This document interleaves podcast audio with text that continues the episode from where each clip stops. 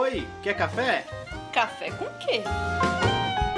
Café com Dungeon!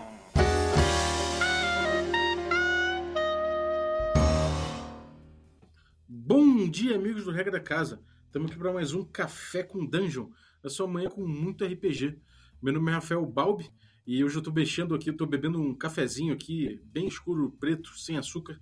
E, cara, de vez em quando eu dou uma mexidinha nele com a minha espada de duas mãos. e a gente vai falar de Conan. E, cara, chamei aqui um grande entendido de Conan, assim como foi de, do Eric, é, o, o, nosso camarada aí já da casa, André Gordirro. Fala, beleza? Fala, galera.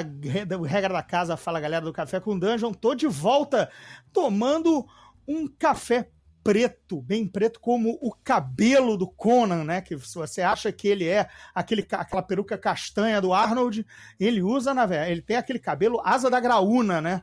Pretão. olhos azuis, bronzeado, nossa, até suando aqui, que homem forte. é, cara, ele não é da Califórnia, né? não, não, não. é verdade. Nem da Áustria, né? Ele é, é. Ele é aquela coisa, aquele cimério, aquela, é. aquele local inventado, né? Da, na verdade, é, inspirado numas montanhas meio meio que o, que o Robert Howard via lá na terra dele, o autor do Conan, né, que foi numa viagem, acho que ele viu lá no, no horizonte do Texas e começou a imaginar aquilo como se fossem picos nevados, que tivessem bárbaros ali, e dali surgiu a criança, né? Essa foi a inspiração do Howard? É, ele diz assim, como todo autor, e eu me coloco nessa, né? tem os momentos que você floreia né, as origens dos seus personagens e tudo mais, porque quem conta um conto aumenta um ponto, e escritor é uma raça que vive de inventar história e mentir. Né? Tudo, né? A não ser que você seja escritor de não ficção, que basicamente são grandes reportagens, o resto é tudo mentira, né? Então, uhum. vamos aí é, tomar aí com uma certa dose de, de, de de lirismo, né, das inspirações. O Howard dizia que escrevia as histórias do Conan sentindo que ele estivesse ao lado, sabe, como uma sombra ameaçadora para ele cumprir o prazo, sabe, atrás ali do ombro, olhando por cima. Ande, cão, escreva e cumpra o ao prazo, sabe? é, ele, ele era um cara que escrevia para revista, né? Ele tinha, ele escrevia para Weird Tales e então ele, esse tipo de literatura que influenciou o D&D é, foi o, era o tipo de literatura que ele fazia, né? Como é que era? Era um esquema freelancer? Ele chegava lá. Era um esquema, esquema totalmente freelancer, né? Ganhava por história publicada, então era um mercado uh, que estava. É, ele, vamos lá, ele, ele criou o Conan em 32. Estamos aí saindo de uns Estados Unidos, é, aliás, estamos saindo, não, estamos ainda nos Estados Unidos mergulhado na Grande Depressão, estouro da Bolsa. É sempre bom contextualizar, né? Porque as coisas não acontecem simplesmente no estalo do nada, né? Uhum. É, então, o cara, para criar isso, ele estava num ambiente de tipo tá, vendendo o almoço para ter o jantar, né? Então uhum. ele tinha que produzir muito. E por que, que tinha que produzir muito? Porque é, o povo estava sem opção de lazer, veja bem, todo mundo falido, fudido, filas de desemprego.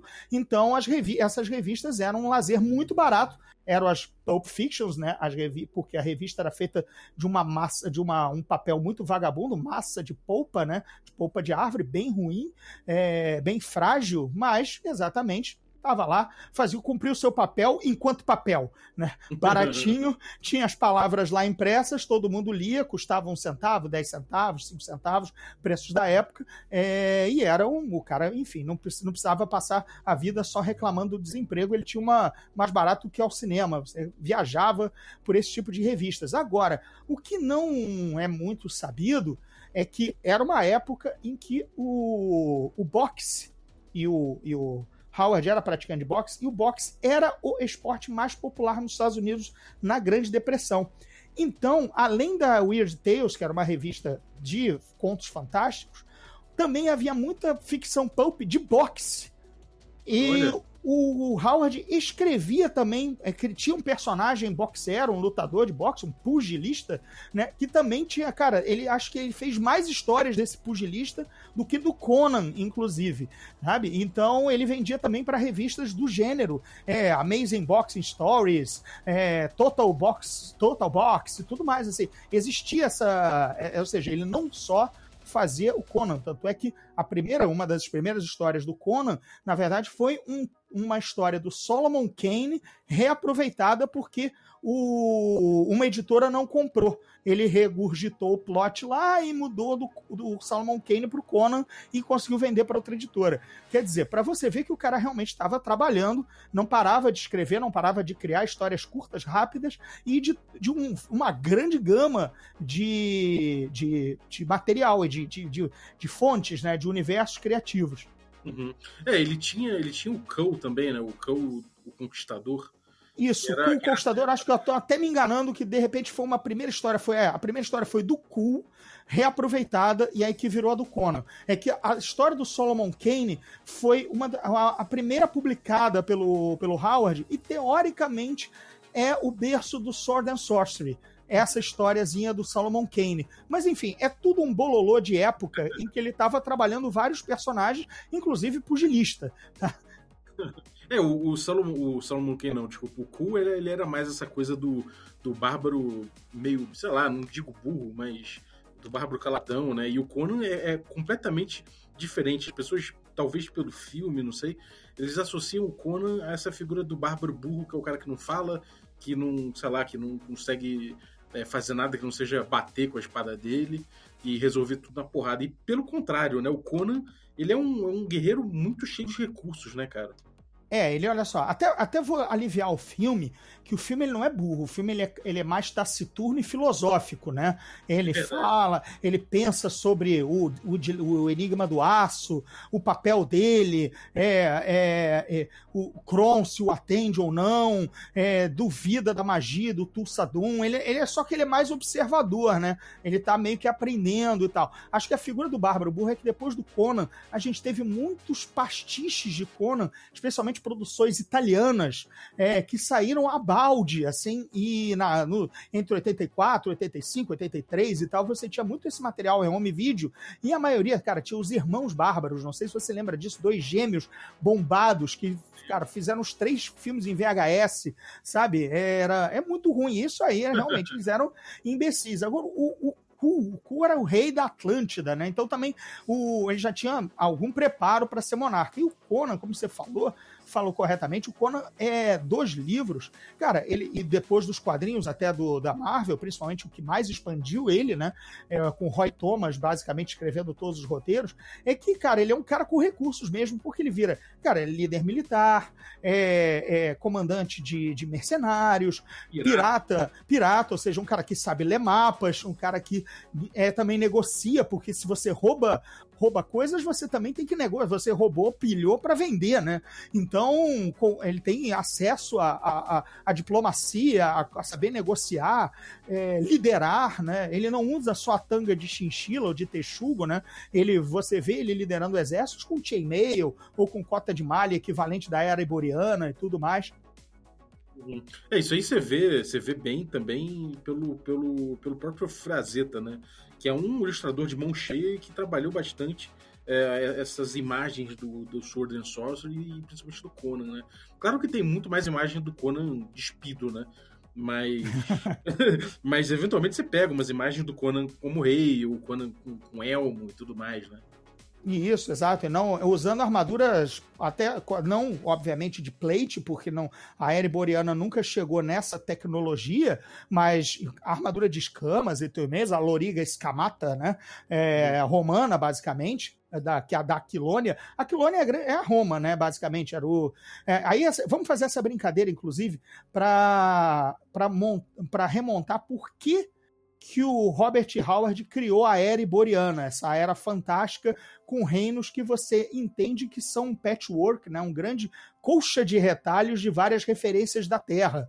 Por que, que ele fez isso? Porque antes ele estava escrevendo ficção histórica, isso também não é muito divulgado. Ele fazia histórias de, de, de guerreiros romanos, é, guerreiros, guerreiros ingleses, galeses, toda essa, ou seja, quase um Bernard Cornwell. Mas isso demandava dele muita precisão histórica, ou seja, muito estudo, muitas pesquisa idas à biblioteca, pesquisa. Quanto mais você pesquisa naquela época, aliás, qualquer, qualquer época, quanto mais você está pesquisando, menos você está produzindo. Né? Você está se preparando para produzir. E, e o tempo naquela hora, naquela época, era escasso, porque ele precisava vender o, o almoço para ter o jantar. Então, ele estava descobrindo que não era comercialmente viável e lucrativo fazer essas ficções históricas. Porque ele tinha que pesquisar batalhas, batalha de Cartago, campanha do Trajano, campanha do César. Porra, é, sabe? Então, sabe o que mais? Eu vou inventar o meu mundo. Que aí, foda-se Simples assim. Aquilone é Roma, entendeu? Um monte de outros reinos, se você pegar lá, você identifica, sabe? E Sete é o Oriente Médio, é a grande, né? São os persas e tudo mais e tal. E um, um abraço. Acabou. Não, não sei, eu sei como eles batalham, eu sei tudo, como, mas é tudo alegórico. No momento que eu estou sendo alegórico e criando o meu, eu faço o que eu bem quiser, e aí ele começou a, a lucrar né, a produzir mais contos do Conan é, e o dinheiro entrar mais rápido, porque ele tinha mais histórias para vender do que ficar só na biblioteca. É uma coisa que tem em comum o Sword and Sorcery e o, naturalmente o, Conan e o RPG é uma, uma, certa apropriação, né? Às vezes histórica e às vezes mitológica, né? Tem a coisa dos hiperbóreos, tem toda uma coisa de você se, vai, vai se apropriando de, de folclore ou, ou, sei lá, de traços de culturas é, bárbaras, não sei o que, você vai trazendo isso, de certa forma, para para fazer o teu mundo, né? Então o, essa coxa de retalho realmente é bem, é bem visível, né? É, bem, vamos, vamos, lá, vamos lá, bem picareta, né? Ele chamou a era iboriana de a era desaparecida, a era que o homem esqueceu mas foi dar em reinos muito parecidos depois, entendeu? Como abre a história, né, a primeira história do Conan, né, que inclusive também é a, é a, é a abertura do filme, a narração do Mako, ator japonês, que diz, né, antes do, do, dos oceanos beberem, engolirem a Atlântida, e da ascensão dos filhos de Arias. Filhos de Arias são os arianos, sabe? Então, uhum. são os, os, nossos arianos, né? Aquela, é, aquela, aquele povo indo-europeu né? Que é, é basicamente é isso. Entendeu? Sabe? A part... Depois disso aí, tá valendo qualquer coisa, amigo. Entendeu? E, cara, o, o Conan ele tem, uma, ele tem uma. É, apesar de ser assim, vários contos e tudo mais, você consegue traçar uma, uma história do Conan, né? Você consegue ver uma trajetória do Conan desde quando ele começou até ele virar um rei, né? Isso, e tem também até fases do próprio. Né, os historiadores do Howard pegam três fases, né? Uma fase realmente muito criativa do início, quando ele começou a, a criar o personagem, vender e fazer sucesso. Aí depois ele. ele a, a, aí a, a, a crise pegou o mercado feio e várias é, outras coisas que ele fazia foram editoras foram fechando, inclusive o lance das histórias de boxe. Então, nessa época, aí é a segunda fase. Ele começa a reescrever histórias do próprio Conan com mudando nomes e mudando situações, mas você vê que a trama é a mesma, ou histórias do Cool, e ele daqui a pouco começa a, re, é, a, fago, a se fagocitar. Então essa segunda fase é meio ruim, que é basicamente aquelas histórias em que o Conan, é, vamos lá, tem que pegar o tesouro, salvar a princesa, matar o monstro. Ou, ou, ou vice-versa, né? Ou ele, ou ele transa com o monstro, come, é, rouba o tesouro, sabe? É, fa, faça aí o seu Lego, entendeu? Faça aí a sua regra de três e, e, monte a sua história do Conan. Então essa segunda fase é meio ruim. E aí na terceira, quando ele já remo, retoma o personagem é, com, com mais propriedade, mais criatividade, o personagem para teoricamente o seu fim de vida, né, coroando ele como rei e tudo mais, já com outra outra outra pegada, né, outra evolução. E cara, é, é, essa evolução do Conan, ela é marcada por tipo ele muda psicologicamente, você vê claramente isso no personagem ou você acha que isso é, é uma coisa que passa mais pela história mesmo e não tem grandes grandes mudanças psicológicas e, E Olha, sendo bem sincero, acho que eu teria que reler tudo para te cravar. Mas eu acho que alguns traços do Conan é, jamais foram perdidos. Assim, um, um senso de, de cavalheirismo, né? Porque ele se recusava a lutar com mulheres, até mesmo que elas viessem puxar briga com ele né? Aquela, aquela coisa meio. É, é, ele, porque ele é um pouco espelho do Howard, né? Aquele uhum. texano conservador, respeitador da mulher, mas então também não, sabe, não, não, não dá o. Não, não, não, não, não vou bater em você, sabe? Tipo, uhum. mulher não se bate. Não, mas eu sou uma guerreira, não, mas que isso? Não. Então ele. E mesmo assim, ele nunca é. Ele não é um. Um, um, ou ele é um, digamos, um ravager, um plunderer, né? um invasor, um, um pilhador, um saqueador, mas ele não é um estuprador. Né? Ele nunca, jamais foi visto, sabe, invadindo uma aldeia e fazendo barbaridades, sendo, mesmo sendo bárbaro, contra mulheres, entendeu? Isso não era impensável para ele, sabe? Uhum. É, o mesmo o saque, os saques e os, esse lance lá, é, Conan ladrão, você vê ele roubando templos, é, ou então, é, sabe, meio que também uma coisa meio Robin Hood, sabe? Não que ele vá dar para os pobres, mas assim, um mercador muito rico, um, um, um tirano também com, com grandes tesouros, sabe? Ele não. Mas aí, aí ele entra na fase pirata mas é exatamente a fase pirata também é meio assim, ele é pirata, mas nunca tá pirateando, sabe? Tipo, é, é, é, é assim, é, é, é, meio estranho, eu não sei, não sei se o Howard não queria sujar o personagem, sabe? É, é de, nesse lado de, de tão saqueador e ladrão, entendeu? Uhum. E aí eu acho que ele gosta, eu mesmo acho que o Howard gostava mais quando ele era quando ele fazia histórias dele sendo Tiff, apenas assim, invasor para roubar uma gema, a torre do elefante e tudo mais e tal, né? É, ou quando ele então já é guerreirão, comandando tropas e, e, e fazendo mais mercenário, entendeu? Uhum. Curioso, curioso. De novo, são, assim, são facetas do personagem que tem várias várias, uma, várias multiclasses, né? É um, é, um, é um personagem legal de montar, né? Porque, vamos lá, ele, ele é montado no, nos, no, em módulos anteriores, né? Módulos antigos de D&D, se eu não me engano, né?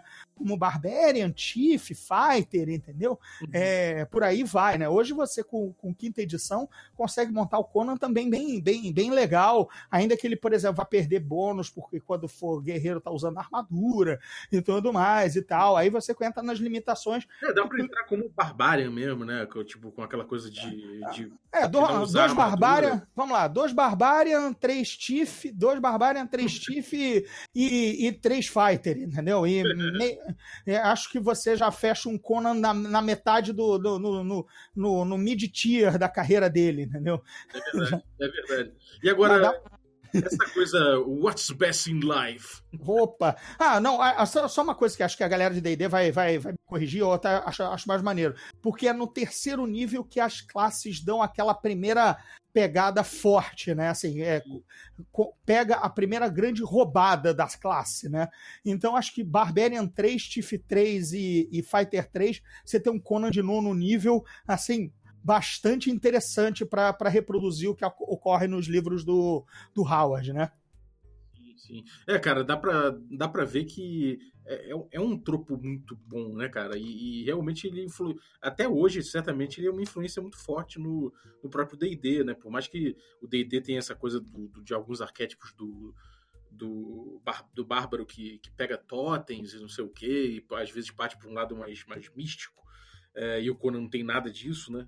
É, dá para ver ainda essa influência muito marcada, né? Aliás, sobre essa coisa do, do, do, da bruxaria, misticismo, a gente falou do Eric aqui, né? Uhum. No outro episódio, e você botou o Conan como o Eric como anti-Conan, né? E o, quais seriam as características do, do Conan que são o anti-Eric? Vamos lá, boa, boa, boa. Vamos lá, o Conan é extremamente musculoso e grande, né? Assim, bronzeado, nada albino, né? Um cara que vive ao sol, ah, na, correndo nas estepes, pilhando é, em navio, pirata, né? Pegando sol, escalando. Então, um cara enorme, né? Com pernas fortes, braços fortes. Ui, uhum. que calor e tal. É, um cara que a qualquer arma. O Conan não é o cara da two-handed que a gente imagina o Arnold, mas nos livros é o que tiver na mão. Geral, inclusive, acho que o que ele mais usa é machado, porque é porque machado é uma dupla ferramenta, né? Você tá usa para cortar lenha e se aquecer e se defender de um perigo, ou atacar, ou fazer qualquer violência. Então, beleza. Então, machado é mais o, o, o apesar da espada selvagem ser o tema, né? Ser uma grande, grande lance de, de, de nome de quadrinho, né? Mas ele, enfim, ele é um guerreiro completo, daí por ele ser fighter, né? Ele pega o, kit do que tiver, usa escudo e tudo mais e tal. Então, beleza. Então, não, ele não tem arma mágica, ele não tem uma arma assinatura como a Stormbringer, e não teria uma arma mágica mesmo porque ele é exato como um cara bárbaro, como um cara que desconfia, né? Naquele, aquele, é, é um, um, cara meio capial, desconfiado das coisas da natureza que ele não que ele não pode cortar com aço ou socar com a mão, né? Não, não é tangível. Né? as forças além do, do, do rio, do, da força do rio, do, da ventania, do fogo, a partir daí já é, já é bruxaria e ele desconfia, ele mais ele desconfia e depois teme né? Uhum. Primeiro ele tem aquela desconfiança e depois o temor. Tanto é que o Conan e o Rei Grifo, quando falou dos contos aqui no outro, no excelente episódio aqui do, do Café com Dungeon sobre o, o Appendix, é, Appendix N, é, o Conan realmente foge quando o negócio, quando a pica é muito grossa, entendeu? quando a giripoca vai piar grosso, né? Quando um, um monstro é três vezes o tamanho dele, entendeu? Quando o feiticeiro tá mandando raio pra tu quanto é lado, Fireball, ele, amigo, Fireball, né? Pelo amor de Deus, você só aguenta Fireball no D&D porque você tem, sei lá, 60 hit points. Agora vem uma Sim. bola de fogo e você, cara, você é calcinado, entendeu? É, é diferente quando você transporta para literatura, ou na verdade, quando você nasce de literatura, né? É, sem é, dúvida que, enfim, não existe o conceito de HP. O HP é apenas uma resistência, assim, vamos lá, poeticamente falando em termos de RPG, que é um conceito problemático, né? Talvez ultrapassado, mas nunca resolvido, mas é o quanto você tem de luta, né? É, você não está exatamente apanhando, levando machadadas, você está se exaurindo de se defender. Ah, mas Pô, mas a minha defesa é o meu AC. É... Entendeu? Entra num lirismo aí do vamos, do vamos combinar que é assim. Entendeu? É, o quanto a luta vai te fudendo, né? Isso, por, por aí. Então, cara, só que tem umas momentos das cenas que fica, gente, é um corredor e o cara lançou uma fireball. Não há cansaço ou desvio, entendeu? Então Sim. você está incinerado. Então, mas isso na literatura. Para o RPG continua valendo, que aí são os pés de barro do sistema, mas é tudo, como é uma ação entre amigos, como todo mundo está jogando pela mesma regra, você, e isso já existe há 40 anos, bola para frente, entendeu? Mas então, então, por exemplo, o Conan, se vier uma bola de fogo, por mais que ele tenha 120 HP, ele vai sair correndo, amigo. É uma, é, ele não vai passar por uma, por uma Wall of Fire, entendeu? Uhum. Wall of Fire dá 2d6. Ah, eu tenho 120, eu passo. Amigo, ninguém passa por uma parede de fogo. Ninguém pensa. Entendeu? Foi mal. Se você foi empurrado, se o amor da sua vida esteja do outro lado, talvez. Entendeu? Mas é, só pra pe... é Mas só para pegar o tesouro, se surgir uma parede de fogo, o Cora diz: Não, eu vou achar outro caminho, porque isso aqui eu não peito. Então, é, é ele tem esse respeito e temor e desconfiança com a magia. O coisa que o Elric, a gente já estabeleceu lá no outro podcast, ou outro episódio, o Elric fala com, com, deuses, né? Então, é, então, então ele é ele é o anti-Elric em tudo. E, e Kron? E Kron, né? What's best in life? Que você estava me perguntando. Né? Sim. Vamos lá. To crush your enemies, see them driven before you, and hear the lamentation of their women. Veja que ele nem matou os inimigos. Ele os derrotou, os viu correndo e ouviu o pranto de lamento das mulheres. As mulheres também estão intactas, tá? Uhum. e é, os inimigos foram derrotados e saíram correndo. Siden driven before you. Estão sendo, estão correndo diante de você para as montanhas, estão fugindo. Não, sabe? É, é, tem ainda um aspecto de misericórdia ainda nesse, nesse lance, sabe? Não é essa, não é kill all my enemies and hear the lamentation of the women. Não, não é por aí. And rape their women também não é por aí.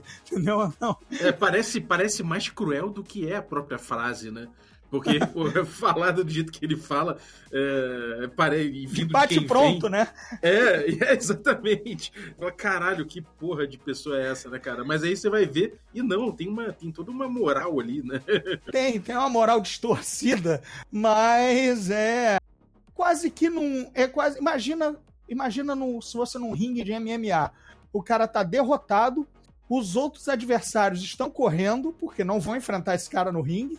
Tem o cara caído, que ele nocauteou, e as mulheres estão chorando. É isso, sabe? É, é. Cara, isso tudo, eu, acho que esse, esse, pacotão todo, ele, ele fica muito claro como ele influenciou, influenciou o D&D, principalmente o, lá no início, né? Essa coisa do, da variedade de recursos do, do personagem é, é, muito claro que como, como o D&D incorporou, né? Que se você ficar batendo de frente com tudo, você vai se fuder, você vai morrer. Mas você busca outras alternativas. É... Outra, outros traços também, essa coisa de correr, né? Como você falou, é, correr também é uma coisa que, porra, você tem que saber fazer no D&D antigo.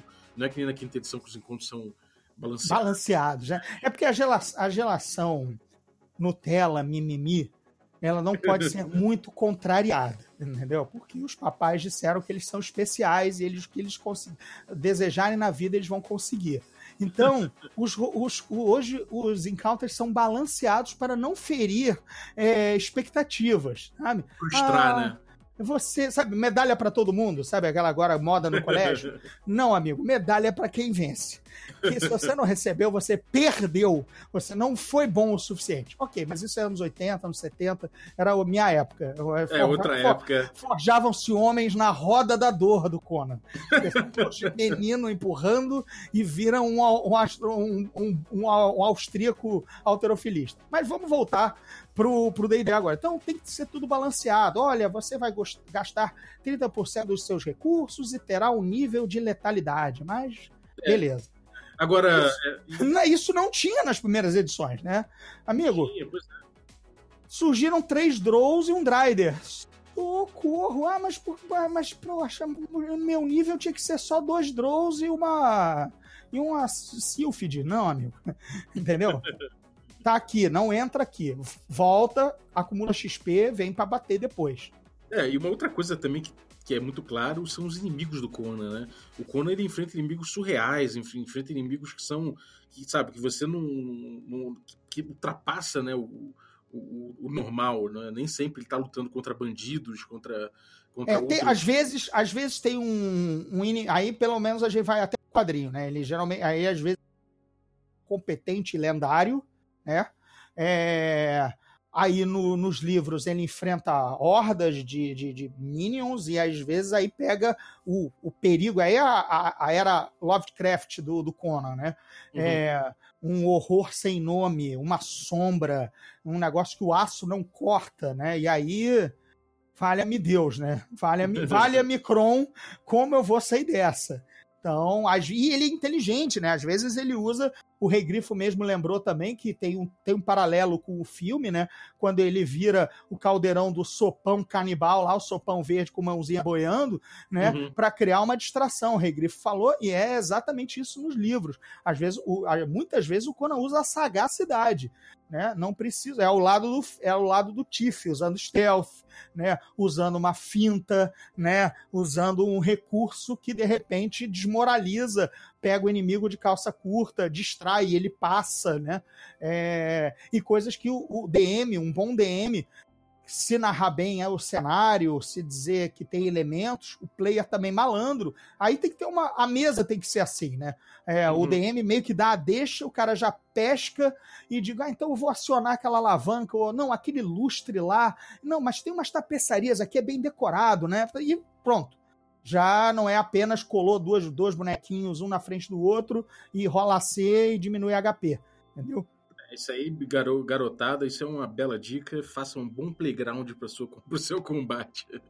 Ah, com certeza. E se não tiver. É. Assim, eu não gosto muito de teatro da mente, porque teatro da mente, principalmente o DD, porque tudo medido em espaços e passos, ele ainda é tático. Ele ainda veio de um wargame, tá? Então, a miniatura é fundamental, o quadrado e tudo mais, beleza. Então, quanto mais você puder, nem que seja, cara, porra, é borracha, lápis, qualquer coisa que você vá delimitando o terreno, dizer aqui é uma mesa alta, aqui é um aparador, aqui é uma grande coluna, tem uma tapeçaria, sabe? Pô, não tem uma estátua, aqui tem o busto do, do Lorde. Cara, eu jogando, tá? Sendo mestrado, sabe? Jogando uma campanha, Fudidos em Corangar é o nome da campanha, tá? Corangar é um reino dos meus livros e tal, e eu tava jogando com o Rob Goblin, e a gente invadiu uma mansão lá do cara e tudo mais. Cara, eu matei o dono da mansão com o vaso de plantas da varanda. Porque eu já tava desarmado, aí a gente chegou, cara, o cara se, se, se acuou numa varanda. Eu disse, pô, varanda? Pô, varanda tem aqueles, aqueles, aqueles vasões de planta, vai? Que, né, que, que, a, que, que, a mãe, que a mulher do cara coloca e o cara odeia, sabe? Porque meia varanda tá perdida pros vasos de planta. Aí o DM pescou, tem, tem, tem. Então vou pegar um vaso e vou jogar no cara. Essas cenas que... são realmente ótimas, né, cara? São ótimas. O Rob Goblin pegou um vaso de plantas, aí eu tirei 20, né? Aí também, aí, aí foi um grande momento. A mesa veio abaixo na gritaria, entendeu? Salve Oswaldinho, valeu. Ele, ele, ele, ele o DM dessa campanha aí, que me indicou aqui para ouvir o Café com Dungeon lá atrás. Olha só. Então, fica um shout-out do meu querido Apoio. Apoio era o nome do meu Hobgoblin porque ele era segurança. Ele não, o nome dele em Hobgoblin ninguém ia dizer, conseguia dizer, mas ele usava aquele colete Apoio. Apoio. então ele virou o Apoio, sabe? Meu, meu Hobgoblin segurança e tal. Coisa. Por isso que eu me infiltrei no, no, na, na mansão do cara, porque era o casamento da filha do cara. Então tinha uns Hobgoblin fazendo segurança. Eu entrei também de, de comer o coletinho, entendeu? Foi de então, coletinho, se, se mesclou ali. É, porque todo, aí veio aquele preconceito, né? Hobgoblin é tudo igual, né? Então o dono os humanos, dono da casa, nem notavam, entendeu? Então, cara, enfim, maluquice do RPG, mas a dica é essa mesmo, gente, trabalhe o cenário, porque, por exemplo, o Conan, assim como também, sei lá, os Três Mosqueteiros, né, o, o D'Artagnan, esses personagens se valem, é, personagem mais malandro, eles se valem muito do cenário, dos recursos, de um, de um candelabro, até para colocar fogo numa, numa, numa cortina, querer, porra, sabe, fumaça no ambiente para diminuir a visibilidade. O combate não é só minha miniatura colou sua e vamos rolar AC e dano, entendeu? É, exatamente. E, bom, cara, o Conan, o Conan nos dias de hoje, aliás, tem tudo uma, história, um histórico do Conan, um quadrinho, né? É, o quadrinho já, já, já é um outro Conan, né? Mudou um pouquinho várias coisas. Então. É, depende, porque olha só, varia, por exemplo, a gente realmente, quando ele teve uma série muito longeva, a primeira, a, a clássica da Marvel, né? Aí muita mudança de, de, de, ao longo do tempo, aí veio a influência do filme e tudo mais e tal. Quando a Dark Horse comprou os direitos, ela tentou adaptar todos os contos do Conan em quadrinhos e fazer uns retcons. Quem escreveu foi o Kurt Busiek, né? Busiek, Kurt Busiek, é, que escreveu Marvels, escreveu Vingadores e tudo mais. Uhum. Ele tentou enxertar como ele estava. Ele tentou. Esse, esse cara, ele fez um trabalho muito cuidadoso. Ele tentou alinhavar todos os contos e o que não é, e o que era entre contos, ele criou histórias que amarrassem. Porque o Conan agora estava indo de A para B entendeu? E aí tinha uma uhum. história uhum. no meio, porque o, o Howard não contou, mas a progressão natural da saga seria essa. Então, é uma das sagas que eu mais recomendo, desenhos bem bonitos do Kerry Nord. Tá? São lindos mesmo. Né, bem pintado, assim, um Conan, e aí aquele Conan Pantera, né, o Conan menos João Buscema, que é João, João Buscema, o cara, o, maior desenhista do Conan, né? É eu não estou falando pintor, que é o Frazetta, né? Mas o desenhista de quadrinhos é o, é o Buscema que fazia a Espada Selvagem, né? Mas o Kerry Nord, cara, apresentou um Conan que é mais exatamente o Jason Momoa que é mais alto, ágil, né? Mais, mais, muito musculoso, mais musculoso, longilíneo, grande, comprido, pantera, meio curvado, sempre pronto, sempre meio felino, sabe? Quase, quase dando um jogo de capoeira, sabe? Assim, é, uma evasiva, bem legal, cara, bem, bem legal. E agora a Marvel acabou de lançar, né? Do, a, recuperou a série, recuperou a linha é, e saiu, sei lá, já tá no terceiro número, a nova revista do Conan nosso querido Mike Deodato, brasileiro, né? Não tem nada a ver com a revista, mas fez um puta pôster da volta do, do Conan ao universo Marvel, é, que é o Wolverine, o Thor e o Conan juntos, sabe? Com uma pilha de corpos, assim. É um desenho fácil de achar aí na internet, só dá um Google ligeirão aí. Vocês vão ver que esse pôster é lindo, é do Mike Deodato, nosso tá querido brasileiro. Você deve estar tá dando uma olhada aí. É espetacular essa arte, mas os desenhistas atuais do Conan são caras que, desculpe os artistas, eu não consigo dizer um nome que ainda não decorei, porque não são nomes muito americanos, acho que é um Mahamud, alguma coisa, uma galera mais é, oriental ou Oriente Médio e tudo mais. É, mas dá para encontrar eles no Twitter, eu sigo eles, eles estão sempre postando uma arte é, não finalizada, o lápis ou, ou sem cor, é, tá bem bacana. E as artes. É, também de várias capas, né? O próprio Conan, o Arnold postou a capa fotográfica né, do, do, do Conan 1, que é o novo gibi, né, o gibi de estreia, teve, sei lá, 12 capas. Uma delas era uma foto do, do filme de 82, né? E o Arnold e... aparece segurando no próprio, na, no próprio Instagram dele, dizendo: É, eu não sou mais esse cara, né? Mas é, eu quero ser o Conan Rei, né? O Conan Conquistador. O Conan, o nome do terceiro filme seria esse, né? É, Conan the Conqueror, né, tal, e King Conan e tal. Então ele tá fazendo uma campainha aí, não sei. Como ele vai fazer o, o T-800 de novo, né, no Exterminador do Futuro, que estreia agora entre setembro e novembro aqui, né, no, no, no nos cinemas, é, talvez ele também volte ao Conan, né? Vamos esperar. Se o, se o Stallone tá revisando o Rock Rambo, né? Porque ele não. É, o, o, Arnold tá fazendo todo. Já, já é a segunda vez que ele volta ao T-800, o Exterminador, porque acho que tá faltando o Conan, né? É a única coisa que falta. É, e dá pra encaixar bem mesmo né, na história do Conan. Ele é mais velho agora. Dá, e aí coloca um, um, um músculo o filho dele, né, e tal, então já tem trama também, já pode pegar um lance meio Game of Thrones, de disputa de reino e tudo mais, porque a gente não imagina o, o Arnold de, de tanga correndo por aí com, com 70 e poucos, né, tudo, a musculatura toda na pelanca, coitadinho, mas ainda é enorme. Eu entrevistei ele, né, quando ele veio aqui ao Brasil, é, ano retrasado, e, cara, ainda é um cara parrudo, complicado de peitar, entendeu? Mas é ainda um senhor de idade, né? Já perdeu o tônus muscular e tudo mais e tal. Então, de, de tanga não vai dar. Mas de armadura, né? É, e, e, aquela pé, aquele, aquele manto de pele, né? Cara, até o Jon Snow, que tem 1,72, parece grande com aquela roupa do, do Night's Watch, entendeu? Colocar o Arnold com aquela roupa, ele é quase o tamanho do montanha, entendeu? Então tá, tá na boa. É, não importa muito o tamanho, o tamanho e os músculos, importa mais a letalidade, né? E o volume, dizer, cheguei, entendeu? Então, então é, torcer, né, esperar, mas assim, quem curte Conan, principalmente na, no formato quadrinho, tem uma variedade aí, se quiser, dominando inglês, pode assinar online aí os, os gibis e tudo mais. É, a, a, a Pipoca Nankin está lançando os livros aqui, então é uma ótima oportunidade é, para vocês lerem. A prosa do, do Howard é realmente muito gostosa e tal. Ele, ele, ele tem uma prosa bacana, tá? Ele tem uma prosa bacana, rebuscada. Não é o Murcock, que é muito mais cirúrgico e nas coisas, a não ser quando tem o lirismo mágico, aí ele, o Murcock já pira. É, mas o o, até porque ele ganhava por palavra, né? Então tinha muito adjetivo, sabe? É, e aí carregava um pouquinho ali, né? Carregava, né? Umas elipses ali de, de, de, de, de, de, de narração e de descrição não chegava, pelo amor de Deus, ao Tolkien, né, que é tratar, tudo, tratar de botânica antes de começar a história, entendeu? Porque ele também era uma leitura pulp, não podia chatear, né, o nível de embromação tinha que ser até o... Bem, você sabe, né, a história podia ser rejeitada pelo editor, né? A história tá comprida, você tá tentando me enganar, corta isso aí, entendeu? O público não vai querer isso, não. Exato, aí, enfim, ele não estava sendo o autor. Tanto é que, olha, é bom lembrar que livro, livro do Conan jamais existiu.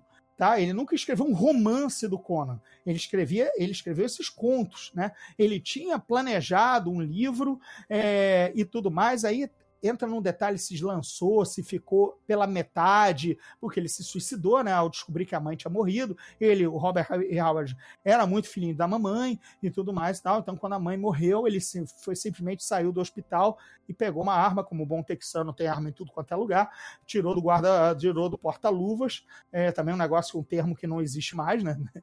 É, pegou um guarda-luz e deu um tiro na cabeça. Então, é o triste fim de Robert Howard e a partir daí ficou uma perda total desses originais e dos direitos, né? Tanto é que o Conan é basicamente, pelo menos os livros são domínio público, tá? ainda que o personagem seja protegido pelo, pelo espólio, mas é um espólio também complicado, porque não, sabe, ele não deixou herdeiro, né? É o pai dele herdou as coisas, porque afinal o pai perdeu a mulher e o filho no o mesmo filho, dia, caralho, né? Foda. E ele era um médico. Aí ele estava passando por umas dificuldades. E aí um amigo ofereceu uma, uma residência na clínica dele, sabe? Não, vem clinicar aqui, eu tenho uma clínica. Coloca você numa salinha aqui, a gente faz um puxadinho, então, coisa. Então, amigo de, contato, né? Network. Então, quando também ele morreu, ele deixou esses originais do filho pro sócio, sabe? Pro amigo que deu chance para ele na clínica. Quer dizer, um médico, assim, dois médicos trabalhando com um espólio literário, sabe? Tipo, Uhum. outra. Com, numa época que já não. Sabe? Segunda Guerra Mundial, sabe? Pô, é 44, mundo arrasado, a economia em outro, em outro esquema. Sabe? O que fazer com isso, Loucura, sabe? né, cara? veio, claro, ao longo do tempo, anos 60 foi tudo, foi tudo 60, 70 re- recuperado e tudo mais, a história é cumprida, quem quiser nas Wikipedias da vida tem tudo aí, é, mas... Perdão, resultado. Foi hoje, a gente ainda tem agora tudo publicado, tudo mais e tal. Nos Estados Unidos, pelo menos, aqui a gente está saindo é, com grande atraso, mas está tendo. Então não dá Tá para rolando, é. É, isso aí realmente eu vou, eu vou deixar linkados aí os livros, a gente já linkou em outras oportunidades e, cara, vale muito a pena porque, cara, tanto no- nos livros quanto no, no quadrinho, é, são, cara, são, são coisas que, que, que vão te alimentar para não só para jogar RPG, mas para ter um sentimento de aventura, essa coisa do Sword and Sorcery tá muito vivo no Conan, né, cara? Então, Só para dizer, né, que o Dave Anderson, o co-criador, a gente sempre fala muito do Gary Gygax e muito pouco do Dave Anderson, o segundo cara que, que coautorou o, o Dungeons and Dragons, né? uhum. É, que ele teve as ideias para o conceito do, do, do RPG é, depois de uma maratona de filmes de monstro e ler toda a obra do Howard. então, tá bem ele claro, diz- né, cara? Tá, é, tá lá nas, bio- nas biografias do D&D, da parte do Dave Anderson, que ele viu muito filme de monstro, e um fim, de- depois de um fim de semana de filme de monstro e lendo os livros do Conan, os contos do Conan, ele chamou a galera para fazer, para transformar a campanha de Wargame de Blackmore num negócio voltado para só os personagens nas dungeons de Blackmore, usando as regras que o Gygax tinha criado para unidades é, individuais na, na- no, no chainmail, certo? É, aí, aí, aí tá a gênese do, do- quer dizer, cara, mais DNA do D&D que o Conan é, e depois o Elric bem difícil, e Fritz Leiber também, né, é, por conta do Ladino, do, do Rogue, das guildas, da cidade, do clima de aventura, Sword and Sorcery na veia também, o Fritz Leiber, sabe? É, é bem bacana. É, é- isso compõe, acho que essa é a tríade perfeita para você entender o- entender D&D e jogar bem D&D, né? Fazer histórias legais. É Conan, Elric e Lankmar. Lankmar é o mundo do Fafir de Grey Mauser do, do, do, do, do Fritz Leiber. Infelizmente é um negócio que não tem em português, tá? É, É. tem, tem quadrinho, mas não tem em português. Em quadrinho tem porque foi uma adaptação é, do Howard Chaykin no texto e do Mike Mignola no desenho de uma, de uma ou duas histórias de Lankmar, do Fafir de Grey Mauser. E é bom, você você leu? Porra, li e saiu pela Devir aqui. Eu tenho o original gringo é, e saiu pela Devir. E é, é o Mike Miola, né? Sensacional, né? O Uhum. desenho, até porque tem as duas bruxas que dominam, o, é, manipulam o Fafir de Grey Mauser, né? Então também até aquele traço Hellboy zesco, né? Metade, Sim, metade é nanquim, metade é um monstro, metade é a bruxa, sabe? É, Muito maneiro. é muito legal. E é, é, é muito legal, né? Porque o, o, o Fafird seria o, um Conan, né? E o Grey Mauser seria o D'Artagnan, né? Assim. Porque ele é espadachim, mas também é ladrão. O D'Artagnan não é ladrão, mas sabe? Mas os dois são ladrões, cara. É muito bom, muito bom. É o rateiro cinzento, né? Eu acho que traduziram pro. Ok, né? Tudo bem, né? É, tem algumas coisas que, se, se você for traduzir tudo, fica beiro ridículo, entendeu? Acho que deixar Grey Grey Mauser. e- ficava melhor, né? Não, deixar Grey Mouse ele depois ter uma, uma, uma introdução. Olha, seria isso, mas pelo bom gosto. O leitor já está informado que é rateiro cinzento, mas, sabe, já entendeu a ideia. Quem não domina inglês, beleza, né? Porque nem, tem algumas coisas, cara, aí eu tra também trabalho com tradução, né? Que traduzir tudo pega mal, entendeu? É... O que o leitor médio não entende é a gramática, o vocabulário, mas determinadas palavras ou coisas ele domina. Um Grey Mouser não é nenhum nenhum bloco de, de, de, ignorância que o cara não vai entender, entendeu? Uhum. É, mas enfim, aí é outro, outro podcast. Outro... outra ideia. Pô, cara, maravilha. Muito obrigado aí. Acho que, pô, é, não tem como não ouvir um podcast desse não sair correndo para reler ou ler Conan, caso não, não, conheça ainda. Ouvir a trilha sonora do Basil Poledores, né? Clássica, né? Porra, é. Foi. Cara, deve, deve, ser trilha de 80% mesas de RPG do mundo, cara. Foi, com certeza. Antes até de chegar aí todas essas trilhas sonoras de videogames épicos, né? É, de God of War, do Witcher, do, do Skyrim, né? Que também agora compõem qualquer boa seleção de uma playlist no Spotify que você possa fazer aí de RPG. Mas lá atrás mesmo, anos 90, anos 80, 90 era o discão do Conan, entendeu? Pode crer. Demorou. E, bom, cara, a galera, a galera pode ver teu trabalho agora onde e o que, que você tem aprontado. Vamos lá. Vocês me acham no, no Twitter, arroba Gordirro, no Instagram, arroba Gordirro, slash Gordirro, enfim, como você queira. É, Facebook André Gordirro, tá? É a página, é a fanpage de autor, uau, e tal. É, podcast eu tenho Zona Neutra, tá? Acabei de entregar dois capítulos, um de 25 anos do Magic the Gathering, com uma entrevista bacana com a responsável pelo Magic aqui no Brasil, e é o segundo agora do Alita, o Anjo de Combate, entrevista com o Cassius Medawar, que é o editor do mangá aqui, então esses são os dois episódios mais recentes do Zona Neutra. É, e eu tenho a minha saga de livros, a minha saga literária, Lendas de Baldúria, que começou com o primeiro livro, Os Portões do Inferno, baseado na minha campanha de D&D, né, de, de RPG, ou seja, eu transportei a minha campanha para a literatura, então o primeiro livro se chama Os Portões do Inferno, foi editado, lançado pela editora Rocco, a mesma do Harry Potter, e já tem, opa, e já tem continuação, que é Os Portões, o Despertar dos Dragões, no segundo livro da saga, e eu estou fazendo agora mais um terceiro volume.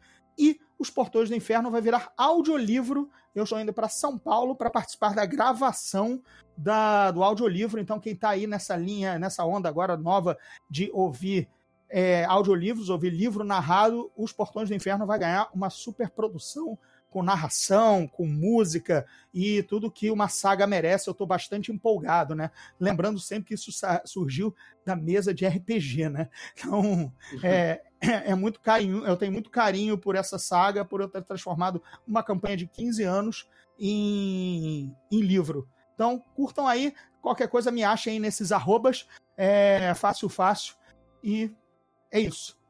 Vai ter link aí para tudo no, na descrição do episódio. E esse é o André Gordillo, Living the Dream, cara. Pô, é, pois é, né? Fui vendo aqui, tô me sentindo Conan, né? Mas não posso terminar sentado no trono colhendo louros, não. Ainda tem batalha pela frente, né? Assim, você vê que a Soul Livro foi lançado em 2015, agora é que ele vai virar audiolivro, né? O segundo uhum. foi lançado agora no ano passado e também vai virar, quer dizer, as coisas vão aos poucos, porque a gente está numa batalha, porque sou, a gente sabe é uma literatura do nicho do nicho, né? Mas estamos aí, é legal quem lê, assim, que e, e diz, pô, lembrei das minhas aventuras. Isso é muito bacana, sabe? Pô, é, acho que foi o Sembiano que disse que ouviu. Cara, tô ouvindo umas resenhas do teu livro, dizem que você ouve os dados rolando quando, quando lê as páginas. perfeito.